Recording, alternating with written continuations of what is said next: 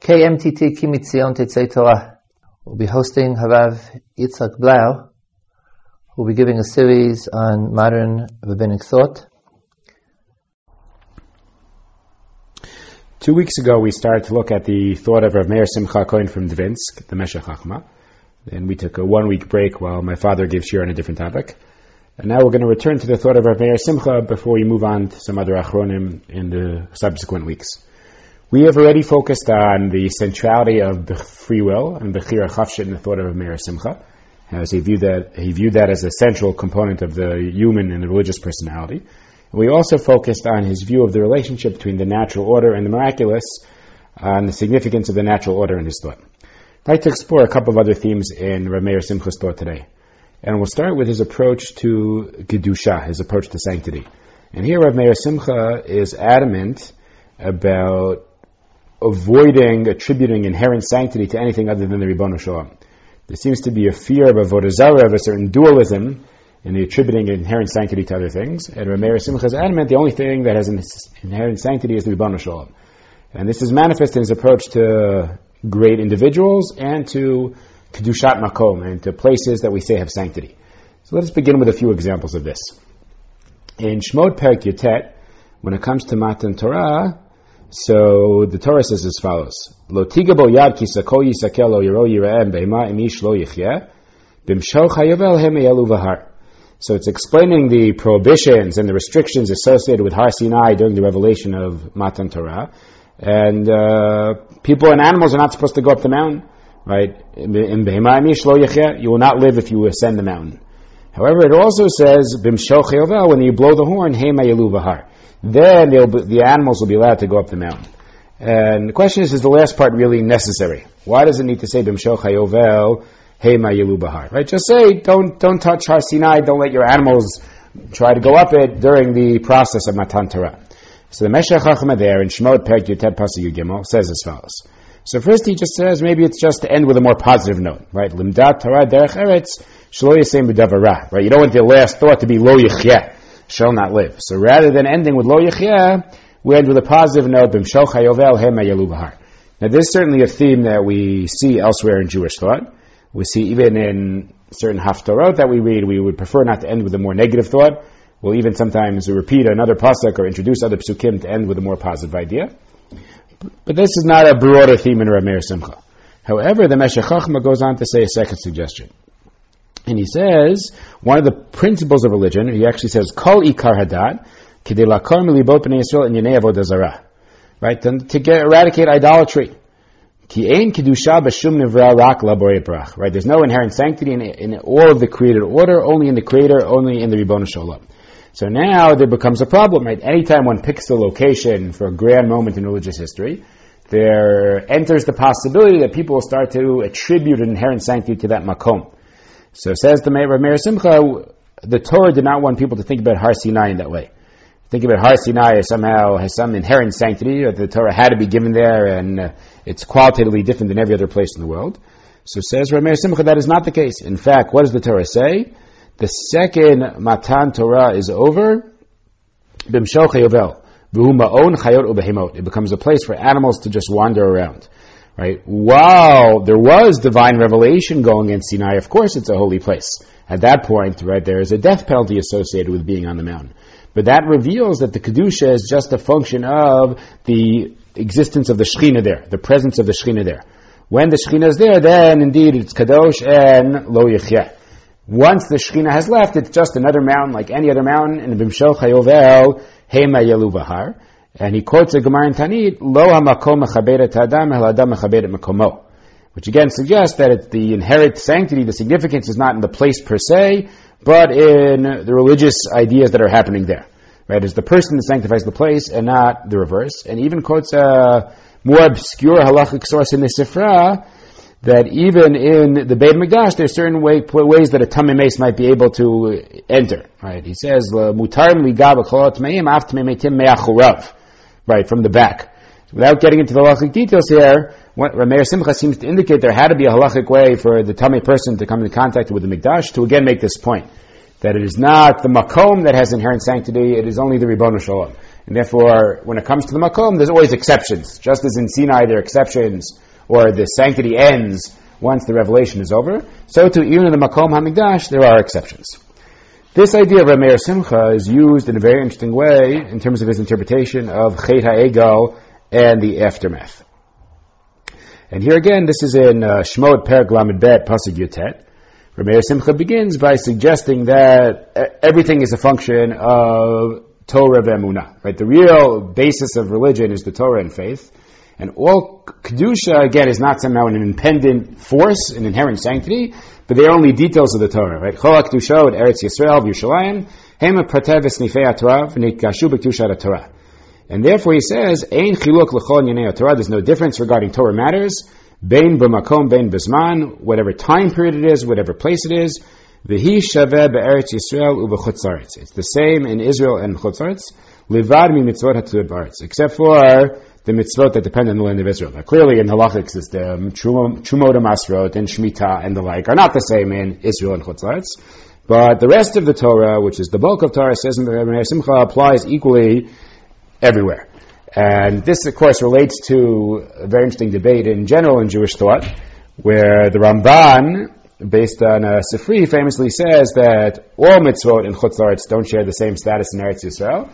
There seems to be a suggestion that the Torah was only mechayev the mitzvahs of Chutz kind of as practice, so they would not be they would not be forgotten upon return to Eretz Yisrael. Of course, the Ramban would still admit that you are chayiv min ha-Torah, to fulfill the mitzvot in Chutz but it would seem that the essential practice for every mitzvah, even things such as tefillin and kibbut would be in the land of Israel.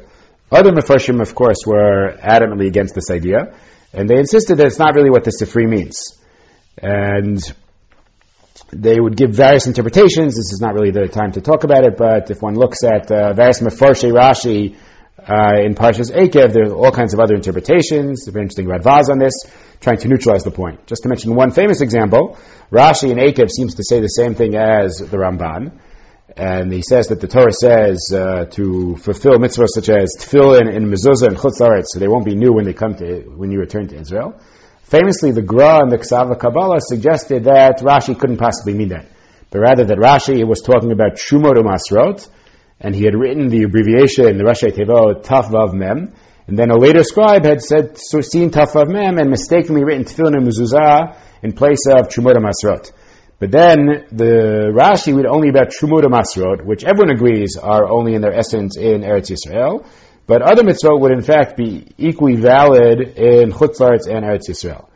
Be that as it may, it's just noteworthy that uh, the footnote here in Rabbi Kuprin's wonderful edition of Meshech Chochmah argues that the Ramban and the Meshech Chochmah need not be at loggerheads on this point. I would uh, beg to differ here and suggest that uh, the, the emphasis of each one is quite different. The Ramban, certainly in several places in his commentary on the Torah, is uh, at pains to emphasize that all mitzvot are only realized in their fullness in the land of Israel.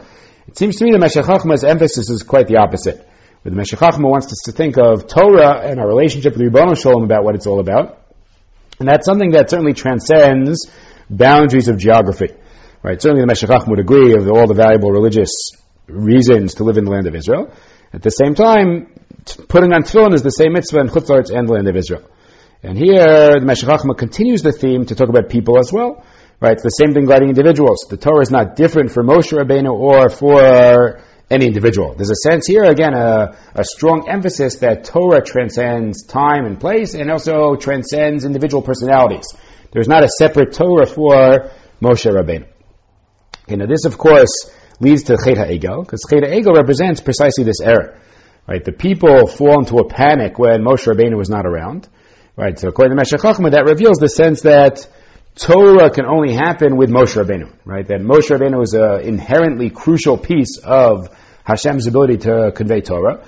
And therefore, if Moshe is absent or if Moshe is late, this is reason for panic. This is reason to make some kind of form, some kind of image that will then enable them to access the Torah. And Rameir Simcha points out this again relates to the difficulty we have, that human beings have in relating to an abstract God, right, a non-corporeal, non-visual God. And there's always this desire for some kind of physical representation, some kind of physical image, something concrete that one could devote one's uh, religious devotion towards. But of course, this here and in this uh, need, in this human need, lurks the possibility of a avodah zarah, which is something Rameir Simcha is very nervous about.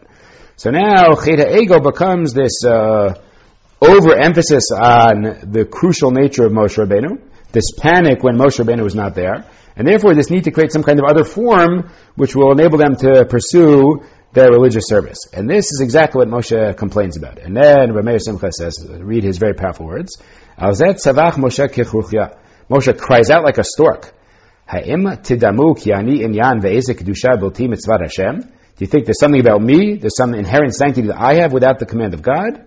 Ad ki. Therefore, in my absence, you felt the need to make the golden calf. Chalila, God forbid, gam ani ish kamochem. I am also just a human being, very talented human being, but a human being. The Torah einat tluya bi. The transmission of Torah does not ultimately depend on me. And even if I hadn't been there, the Torah would maintain its pristine status and its sanctity as is. The Torah does not depend on Moshe Rabbeinu. He goes on to suggest, Rameir Simcha suggests, uh, illustration of this, that the entire 38 years that the Jewish people were in the desert, when they were Nazufim b'midbar, right, according to the Yerushalmi and Tanis in Pergim Halachadal, Hashem did not speak to Moshe. Which again would seem to indicate, would seem to indicate that it's nothing inherent about Moshe. Would it be an inherent item of Moshe Rabbeinu's greatness? Of course, who cares what Am Yisrael's up to?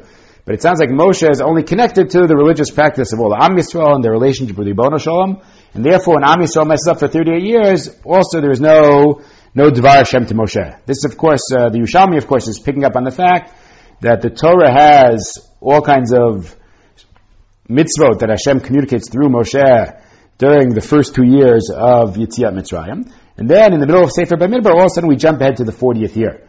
Right? There's a missing 38 years, as it were, in the Torah. So the Yerushalmi picks up on this and suggests that Hashem did not communicate with Moshe during this 38 years because Am wasn't a Zuf, which for Meir Simcha again serves to argue that it's not Moshe's inherent sanctity that is really what's at work here. And he says the same thing even with the Mikdash in the Mishkan. Do not think that the mikdash and the mishkan are somehow inherently sanctified. They're only sanctified due to the Ribbana Shalom and their role in the world of Torah. And that is true about the Luchot as well. Right? Don't think that the Luchot have inherent sanctity. Even the Luchot, when, when Am Yisrael messes up, and then the Luchot can be broken. Now perhaps comes the most profound insight of Rameir Simcha in terms of this story. Many Mefarshim want to know how Moshe could break the Luchot. And there even seems to be something a bit brazen about it, that the Luchot here are forged by the Ribbon Shalom, and Moshe feels comfortable breaking the Luchot.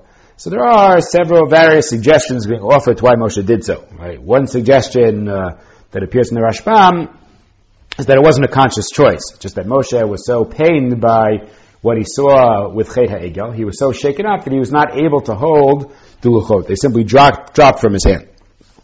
Other Mepharshim disagree and claim there was a conscious decision on Moshe Rabbeinu's part. But then, even then, there are various interpretations for what, what Moshe was trying to accomplish, right? Some say he was trying to tear up the Shtar Ketuvah, as it were, right? That Am Yisrael would be held less responsible if they were no longer married to the Ribbon Shalom. Some say Moshe wanted to shake up the people, make them realize that they really did something wrong, right? That would explain why he doesn't break the Luchot when he hears the news from the Ribbon Shalom. Right? He knew very well, he certainly trusted the Ribbon Shalom's word that they'd made Ched Ego. But he came down and as an educational imperative, broke it before their eyes, that people would be impacted by this dramatic gesture, and they would think about doing tshuva. However, according to Rameir Simcha, there's a new point here. It's not only that he needs to do this dramatic act to shake up the people and make them think about what they've done wrong with Chet HaEgel. But rather, and here Rameir Simcha says very powerfully, Im hevi haluchot, had Moshe Rabbeinu put the luchot down, Hayu kimachlifim ego beluach. It would be as if they exchanged the egel azav for the luchot. Velo sarumi tuutam. They did not depart from their error. Here, Rav Simcha says something tremendous. Right? The whole mistake has to do with relating the Torah to be dependent on a specific concrete item. That one cannot just have a relationship with the abstract conception of the Ribbon Shalom, with a personal God who, ha- who is not concrete. So if you bring luchot, it's just a sense of, well, there's a new holy item, right? One could think that Torah depends on Moshe Rabbeinu. One could think that it depends upon the Egel HaZahav. And now one could think that it depends upon the luchot. So for Meir Simcha, it wasn't so much that Moshe Rabbeinu had to shake them up, but rather that he couldn't give them luchot, right? There had to be a sense that luchot also are not crucial for a relationship with Ribbon Shalom. And Rameir Simcha says that this message was conveyed throughout Jewish history by the Luchot and the Shivi Luchot being in their own. Right? It's a famous quote from Chazal, Luchot v'Shivi Luchot munachin baron. Says Rameir Simcha, let's look at the Luchot and the Shivi Luchot. The first Luchot, of course, were fashioned by God, Maselo Kimhema. The second Luchot had the involvement of Moshe, right? Psalacha. This is a distinction we discussed when we were talking about the Netziv. For Rameir Simcha, though, this distinction leads to a different point. The Maseh and the broken, they are the Shivri Luchot, the first set of Luchot. The Luchot fashioned by Moshe Rabbeinu, of course, remain whole. Says Rameir Simcha, this also makes the point. Right? Would one think about inherent sanctity, one would think that the Luchot fashioned by God will keep that sanctity forever. Says Rameir Simcha, no, even something that Hashem was involved in, that does not have inherent Kedusha. And Hashem has inherent Kedusha. Not the Luchot, and even these human Luchot, they remained whole as opposed to the first set of. This is an ongoing reminder not to get too caught up in a specific physical representation.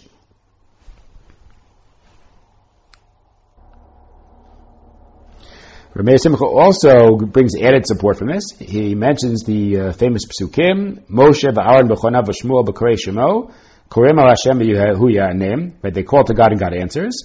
Says Rameir Simcha, one of the things the pasuk is trying to say is this is even before there's a Beit HaMikdash, right? Uh, you might think that only in a Beit HaMikdash could one turn to God and find a response. No, Moshe and Aaron and Shmuel are all able to do that. Again, not that the Beit HaMikdash is irrelevant to religious life, but again, one should not get too caught up in objects or in geography, right? Religious service is possible on the highest level in any context.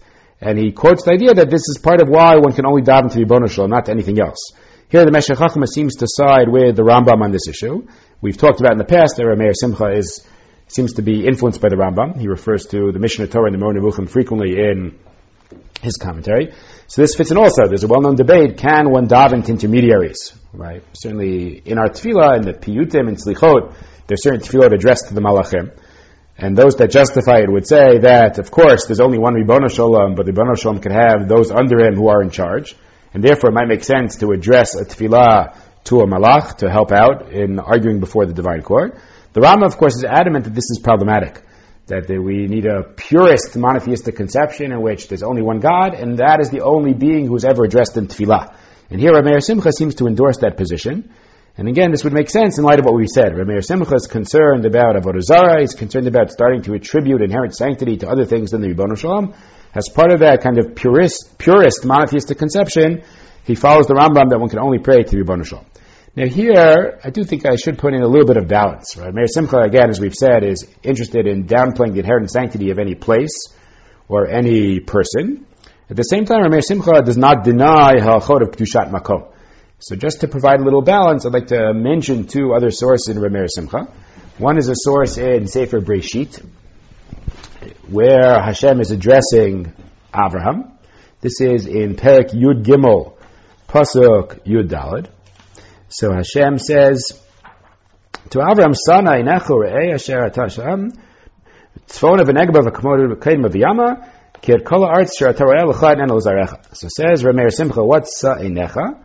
So he says as follows, that, that the, even though, even though it is under foreign dominion at this point, right? Avram has not yet got the land of Israel; it's under foreign rule. Nevertheless, says Rameir Simcha, even though it's tachat yad zarim, b'chozer lo bat it retains its sanctity.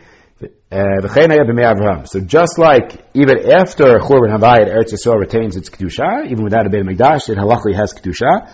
So too, before it's been conquered or settled by the Jews for the first time, it also has kedusha. So sana inecha is basically an argument to like look beyond the political reality of the time. It's true if one looks around, one sees the Canaanim ruling over the land of Israel. But sa inecha, look beyond that and recognize the kedusha of Eretz Yisrael. So here, Rameir Simcha does not deny that Eretz Yisrael has kedusha with or without the Beit Hamikdash, and even before the Jews have settled there. At the same time, it's a thrust of his commentary to kind of downplay the inherent sanctity of any place of kedushat makom. I just want to mention one other source in this context before moving on to another theme. This also fits in with the comment Rav Meir Simcha says in Bamidbar Perek Zayin Pasuk Aleph. Where there, Rav Meir Simcha makes a distinction between the Mishkan and the Mikdash. That the Mishkan, all Kedusha has to do with the vessels. Right? There's no Kedushat Makom. Every Makom was just a temporary point in the traveling of the Mishkan. However, with the Mikdash, there is a Kedushat Makom. And part of that Kedushat Makom is that it lives on even after the Mikdash is destroyed. And then Rabbi Simcha makes an interesting parallel. Says that's also why with a shul, right? With a shul is Mikdash Ma'at. So a shul has a certain sanctity associated with the makom even after the shul ceases to function. Right? So it says Rameir Simcha, it's the same idea that there's a kedushat makom that exists, and in the shul it is like more like the mikdash than the mishkan in this context. So that's just to provide a little balance. Though as we've seen, Rameir Simcha is adamant in various places about not seeing any makom or any person as having inherent sanctity and being crucial for the world of Torah. I'd like to move on to one other theme here. Rameir Simcha also talks about the fact that the mitzvot are meant to be appropriate for the human individual, soul and body. Meaning, mitzvot are not given in a way that would make it impossible for a physical, corporeal being to keep them. And I think there are a few uh, implications of this. In Dvarim, Perak Yud Gimel, so excuse me, Perak Yud, Pasuk Yud Gimel. So the Pasuk says that we're supposed to be Shomer Mitzvot, L'tovlach, it'll be good for you. So it says, Rameir Simcha, that's exactly the point. The Torah is something that doesn't weaken a person, doesn't make it impossible to go on, but rather the Torah is something that a person could flourish with, flourish with spiritually and flourish with physically as well. And he says.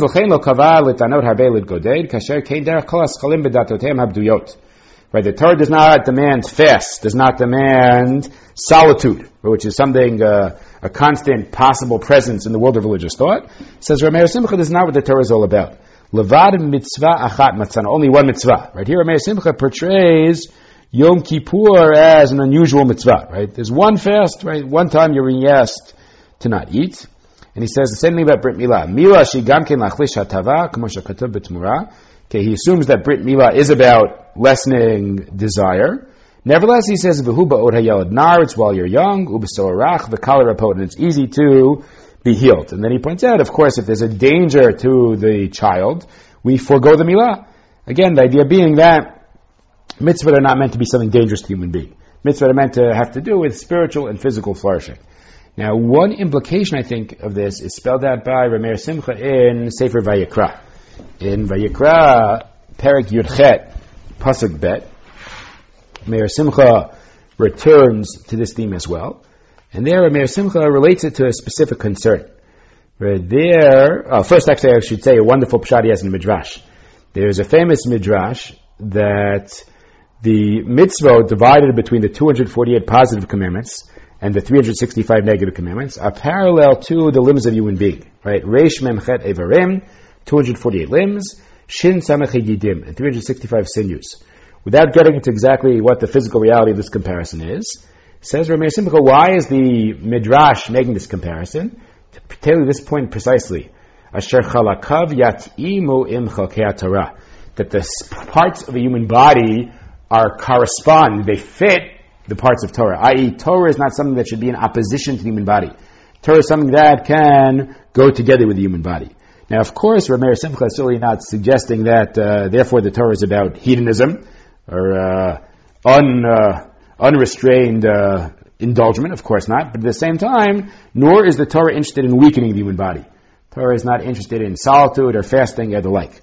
And here Rameir Simcha says that in Vayikra Yerched, the Torah understands that people struggle with the Torah's restrictions in the world of arayot, in the world of sexuality. And in fact, this may be one of the things that was troubling them in the Midbar. Right. Chazal famously suggests that some of the complaining in Sefer Bamidbar had to do with the restrictions that halacha imposes in the world of sexuality. So says Rameir Simcha, part of what's being pointed out here in Vayikra Yerched is that the Torah would not set up a system that is impossible. Right? So it must be that the human body is able to live with this. Right? The Torah makes it possible for a man and wife to live together in a married relationship. It must be that this is something that the human body would find okay, that the human body could flourish in such a context. It's not impossible. This, of course, I think is an important point, certainly in modernity, where certainly the message about uh, about sexuality that one gets from the broader society is quite different than what the Torah is getting. Says Rameir Simcha, we understand from the broader themes of Torah, the Torah is not interested in weakening the human body or making it impossible. It is not the Torah's approach to food or the Torah's approach to physical health one will understand and see the Torah's restrictions on sexuality in that light. Right? This is something that a human being could flourish in both spiritually and physically. I'd like to conclude with one last theme in Rameir Simcha, and with this we'll wrap up our study of uh, his thought. Let's stick with Vayikra Perak Yirchet. In Pasuk Dalit and Hey there, seems to be a shift in sequence regarding different words used to refer to the mitzvahs of the Torah. So in Vayikra Perak Yirchet, Pasuk Dalid, we hear at Mishpatai Tasu v'chukutai tishmru lechem b'hem Hashem. Notice Mishpatim before Chukim. Then in Pasuk A, Ushmartem et then Mishpatai asher yaseh ota hadam v'chai ani Hashem. And here we have a switch to chukotai before Mishpatai. Now perhaps one clue for this discrepancy in order might also be who's being addressed. In Pasuk Hey, in which the chok precedes the Mishpat, we're talking about Asher yaseh otam ha'adam v'chai b'hem, the performance of mitzvot by the individual Jew. In Pasuk Dalid, and Mishpatai ta'asu v'chukotai tishmo lalechet behem, it's the community, and the community has mishpatim before chukim. So Rameir Simcha here suggests a broader theory about the difference between the community and the individual. Rameir Simcha works off the classic distinction that the chukim are the mitzvot that we have rational difficulty understanding, such as shatnez and yibum and the like, and paraduma, where the mishpatim are the mitzvot that we have an intuitive rational understanding of, mitzvot such as kibbut avim and the like. Says Rameir Simcha, perhaps there's a difference between the community or the society functioning qua society and the individual regarding these matters. Rameir Simcha suggests that individuals will find it harder to fulfill chukim. Indeed, individual people, many of us, we like to function in things in ways we rationally understand. We'd like to use our human intellect and appreciate the, the value, the spiritual and ethical value of the acts we have. And when we do acts like that, we understand it and are more excited about it. When it comes to chukim, sometimes the difficulty understanding the point makes it harder to motivate ourselves to practice these matters, and therefore we struggle. Therefore, says Rameir Simcha, on an individual level, we will find mishpatim easier than chukim. Therefore, pasuk which is addressing the individual, feels the need to stress the chok. Ushmartem et chukotai, ben mishpatai asher yaseh ha'adam the Adam is going to follow the Mishpatai more easily. The Torah begins with Chukotai to let that individual know that the Chukim are also a crucial component of Avodat Hashem. However, says Rameir Simcha, and here comes a fascinating part, when it comes to the Tzibur, it's the opposite. When it comes to the community, then they will find it easier to fill the Chukim and the Mishpatim. And this, of course, raises the interesting question of why. Why should this be the case that the community will find it easier to keep the chukim over the mishpatim. Now, in this context, it might be worth noting that the uh, famous theologian Reinhold Niebuhr has a book called Moral Man and Immoral Society. And in that book, Niebuhr gives several arguments for why it's easier for a human being to function ethically and morally on an individual level than a societal level. Right? Among the factors Niebuhr mentions, he points out how a society never thinks it's acting selfishly, right? Because the individual knows that if he's just acting for himself, he's being selfish. He's not helping the other. But a society, everyone says, I'm functioning for the community. I'm functioning for my state. Right? There's never a sense of selfish behavior, and therefore the society can do various problematic things without feeling any remorse. Rameir Simcha mentions a different factor. It's an interesting factor he mentions. He points out that for chukim on a communal level, you can make fences. Right? You could say, we won't do act X because it might lead us to get to act Y. When it comes to mishpatim, he says you can never do that. How do you see fit to give up this fellow's money rather than the other fellow's money? So here again, let's contrast this with the individual level. I could be extra pious in monetary matters, and anytime there's a case of dispute, I will choose to relinquish money to the other side. However, again, on a communal societal level, you can never do such a thing right? Because every chumrah on one person is a kula on another. Every chumrah is also a kula, right? Society involves balancing different factors and balancing different forces, and it's very complex. And in some ways, it's easier to set up a society that will be wary, be zealous regarding chukim than regarding mishpatim. There's too many factors, too many forces of society fighting for resources that it becomes very difficult to be just and ethical on a societal level. So here it seems to me Rameir Simcha is making a little bit of a different point than Niebuhr. It's not just that the selfish behavior gets gets covered up by the communal clause, but also the, the, just the inherent complexity of balancing the various needs in a society. Therefore, says Rameir Simcha, the society will find it more difficult to fill the mishpatim. Therefore, the first pasuk it says mishpatai tasu chukotai tishmor. Right, we're talking about the tzibur; they need to hear about the mishpatim. One concluding point here, the last, the pasuk of the Yachid ends with V'chai Behem, which Rameir Simcha says is a reference to Olam Haba. This also relates to another point made by other Bali Machshava, that it could be in Olam Hazeh, the Jewish people get the reward on a collective level. There's something that Rav Yosef Albo points out. However, in Olam Haba, Olam Haba is not a collective endeavor, that's an individual endeavor. So the V'chai Behem of Olam Haba is in the pasuk about the individual. Alright, there's more to be said here, but we will wrap up with the Meir Simcha with this and move on to the next thinker next week.